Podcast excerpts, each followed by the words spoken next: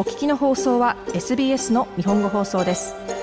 詳しくは SBS 日本語放送のホームページ sbs.com.au スラスジャパニーズへどうぞ。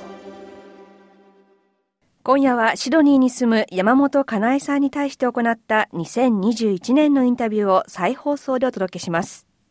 山本かなえさんの娘そらちゃんは生後3ヶ月の時に視力に障害があることが分かりました。母親の山本さんそしてそらちゃんの父親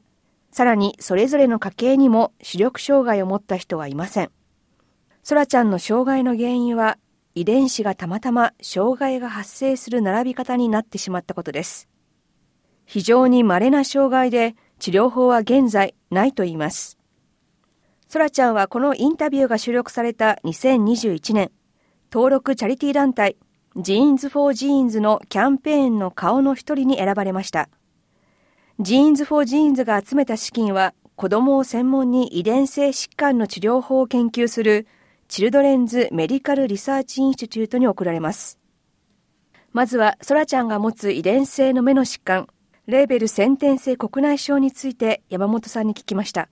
えっ、と、空にはレーベル先天性国内症という障害があります。幼児期に発生して、重度の視覚障害から青年期には失明に至るという遺伝疾患の病気なんですけども、はい、現在あの治療法はないんですね。実際20人に1人の子供が遺伝の病気なんですね。遺伝の病気を持ってるって言われていて、あの遺伝子の病気っていうとみんなあの皆さん、ああ、遠い話だって思われるかもしれないんですけども、実はいろんな遺伝子の病気があるんですね。で、空の場合は視覚障害の、まあ、遺伝子の疾患で、えー、たまたま、まあ、目に来たという形ですね。で、えー、まあ、空の疾患に関しては、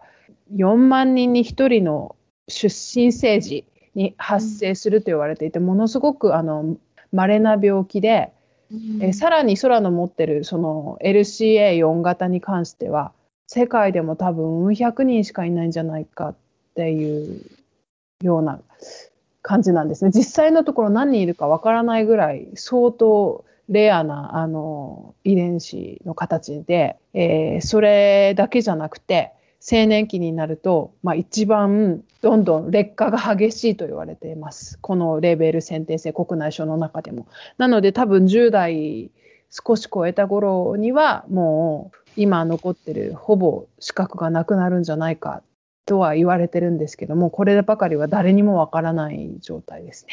ね。最初にそらちゃんのその遺伝疾患が分かった時、はい、山本さんはどういうお気持ちでしたか？最初は実はあの一番最初に病院に行った時には、はい、眼鏡を作るように言われたんですね。であの眼鏡その頃って3ヶ月の時だったんですけども赤ちゃんですね赤ちゃんの時だったんですが光は全然追っかけていたしそんなに何も考えてなかったんですね。まさか目が見えないなんてことはもうちっとも思わなかったんですね。ただの友人でえー、転換を持ってるお子さんがいらっしゃる友人がいて、で、その友人が、まあ、空の目が上に上がったり下がったりしてる、してたので、それを見て、もしかしたら転換じゃないかってアドバイスをくれて、で、一応病院に行った方がいいんじゃないか言われたんですね。それがちょうど3、4ヶ月ぐらいの時だったと思うんですけども、それでも私は、はい、あの、真剣には取ってなくて、まあチェックしようかっていうぐらいで、初めての病院の先生に会いに行ったら、目の先生に会いに行ったら、メガネ作ってください。ひどい遠視ですって言われて。で、あれ、こんな小さい赤ちゃんに遠視のメガネをどうやって、その、なんていうんですか、処方するんだろうと思って、はい、それで、まあ、念のため、セカンドオピニオンをと思って、シティの病院に行った時に、その先生にピンポイントで視覚障害がある。要は、あの、リーガリーブラインドだって言われてしまって、あまりにもショックで、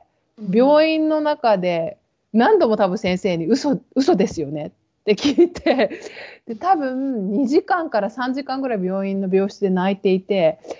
あの、ほとんど記憶がないんですよ、その日の実は。どうやって書いたかっていうくらいは覚えてるんですけども、私の方の家系も、その要は、あの、両親も、両親の両親も、一人も視覚障害はいないですし、私の、えっ、ー、と、夫のエリックのサイドの方にも、全く視覚障害者がいないんですね。大体遺伝子は2ペアになってるので、で、はい、あの、まあ、夫側から来て、私から遺伝が降りてきて、で、子供がまあできるじゃないですか。その時に、まあ私の遺伝は白黒だったんですね。黒黒になった場合に視覚障害になるので、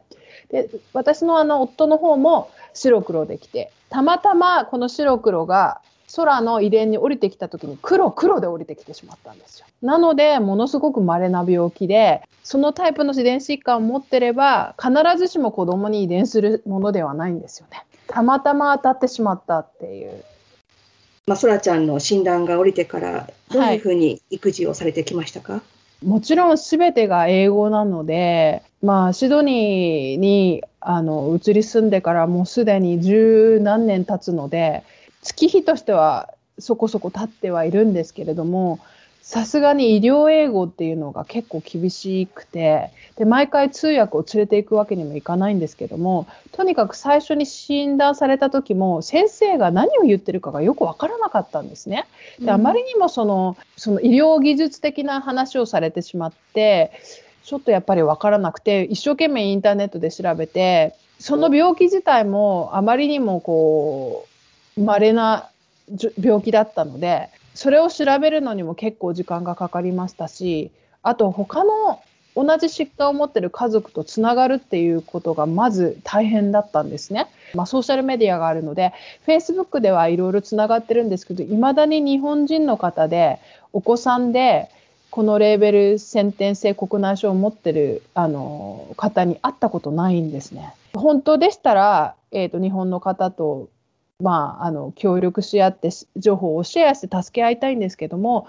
なかなか個人情報っていうのは先生たちが渡してくれないっていうのもあってその紹介はしてもらえないんですよね日本の先生に聞いても。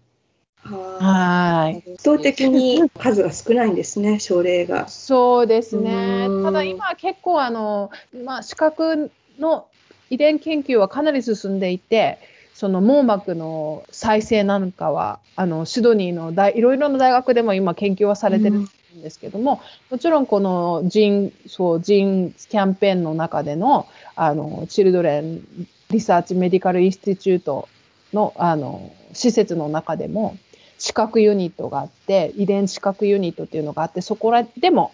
研究がされてますので、うん、まあ、唯一私たちが頼れる遺伝研究のチームはもうそこしかないので、その先生とやり取りをしながら、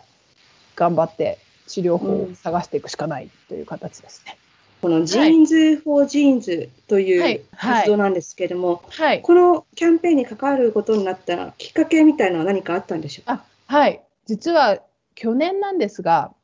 空の LCA4 型タイプの、えー、治験がイギリスで行われているっていう情報を見つけまして、それもインターネットで見つけて、で、そこの研究所に連絡をして、昨年の、えー、3月ぐらいからずっと年末まで連絡を取り続けていて、はい、ものすごく、あの、まあ、期待を持って連絡をして、ずっとやり取りしていたんですけども、後半ぐらいになった時にコロナのことで、要はあの遺伝子疾患のその治験を行ったときに、ステロイドの治療をしなければいけないんですけども、そのステロイド治療をしたときに、はい、えー、免疫が落ちてしまうので、免疫が落ちているときにコロナにかかる感染する可能性があるので、そこまでしてイギリスに飛んで、うん、そこまで治療することがいいこととは思えないので、やはりこの話はなかったことにしてくれって言われてしまったんですね。で、それが唯一の知見だったんですけども、それがなくなってしまって、それで結局、それを諦めて、あの、泣く泣くシドニーに残ることになって、で、それの時に、あの、たまたま空の目の治療をしていてくれる、その眼科医の先生の奥さんが、このチルドレンリサーチメディカルインスチュートで働いていて、研究者の一人だっっていうことで紹介されて、で、もしかしたらそこでもっと詳細な研究が進められるかもしれないし、今現在もこういった遺伝子治療に関する治療も進めているし、さらに網膜の再生に関する研究もしているから、一度会ったらどうかと言われたんですね。それで、その奥さんを紹介していただいて、で、チルドレンメディカルリサーチインスチュートの方に行って、で、その時に、ジーンズ・フォー・ジーンというキャンペーンがあるんだけれども、こちらの方で一緒にサポートしてみないですか？と言われて、それが原因です。そらちゃん、どんな生活を今送ってますか？元気にあの跳ね回ってるような感じですか？そうですね。あの、びっくりすることに、空はほとんど遅れがなくて、生まれた時はすごく心配していたんですけども、多分、すべてのことができますね。他のこと同じように、あの、もうほとんどのことができるので、唯一その心配なのは、やはりあの目があまり見えないので、外で一人でそのかけて歩くっていうことがなかなかできないので、それだけが心配なんですけども、まあ、今もあの杖の白状訓練はしてますので、あの杖を使って道を歩いたりとか、それからあと展示も今やってますので、ほとんどのことはキャッチアップしてます。あとは基本的には性格がすごく明るいので、何で何に対しても怖がらなくて、逆にこっちが怖が怖怖くなってしまうような それぐらいあの何でもやってくれるような元気な子です。彼女はすごくハッピーな人なので、うん、それが一番だと思いますね。何に関しても楽しいし、いつもケラケラ笑っているし、逆にこっちが励まされることの方が多いので、もちろん子育ては大変なんですけども、でも本当に生まれてきてくれてよかったなと思いますね。もう、空がいない人生は考えられないですね。本当に私はラッキーだと思います。空が生まれてきて。はい。いや、でも本当に、本当にいい子なんですよ。もう、できすぎです。先天性の視力障害を持つ空ちゃんの母親で、シドニーに住む山本かなえさんでした。2021年のインタビューを再放送でお届けしました。インタビューにありましたジーンズ・フォー・ジーンズが毎年行っているチャリティーキャンペーンですが、元はイギリスで始まり、オーストラリアでは1994年から行われるようになりました。イギリスでは毎年9月に開催されますが、オーストラリアでは8月の第1金曜日がジーンズ・フォー・ジーンズ・デーとなっています。今年のジーンズ・フォー・ジーンズ・デーは先週8月4日でした。オーストラリアで30回目のキャンペーンとなっています。もっとストーリーをお聞きになりたい方は iTunes や Google ポッドキャスト Spotify などでお楽しみいただけます。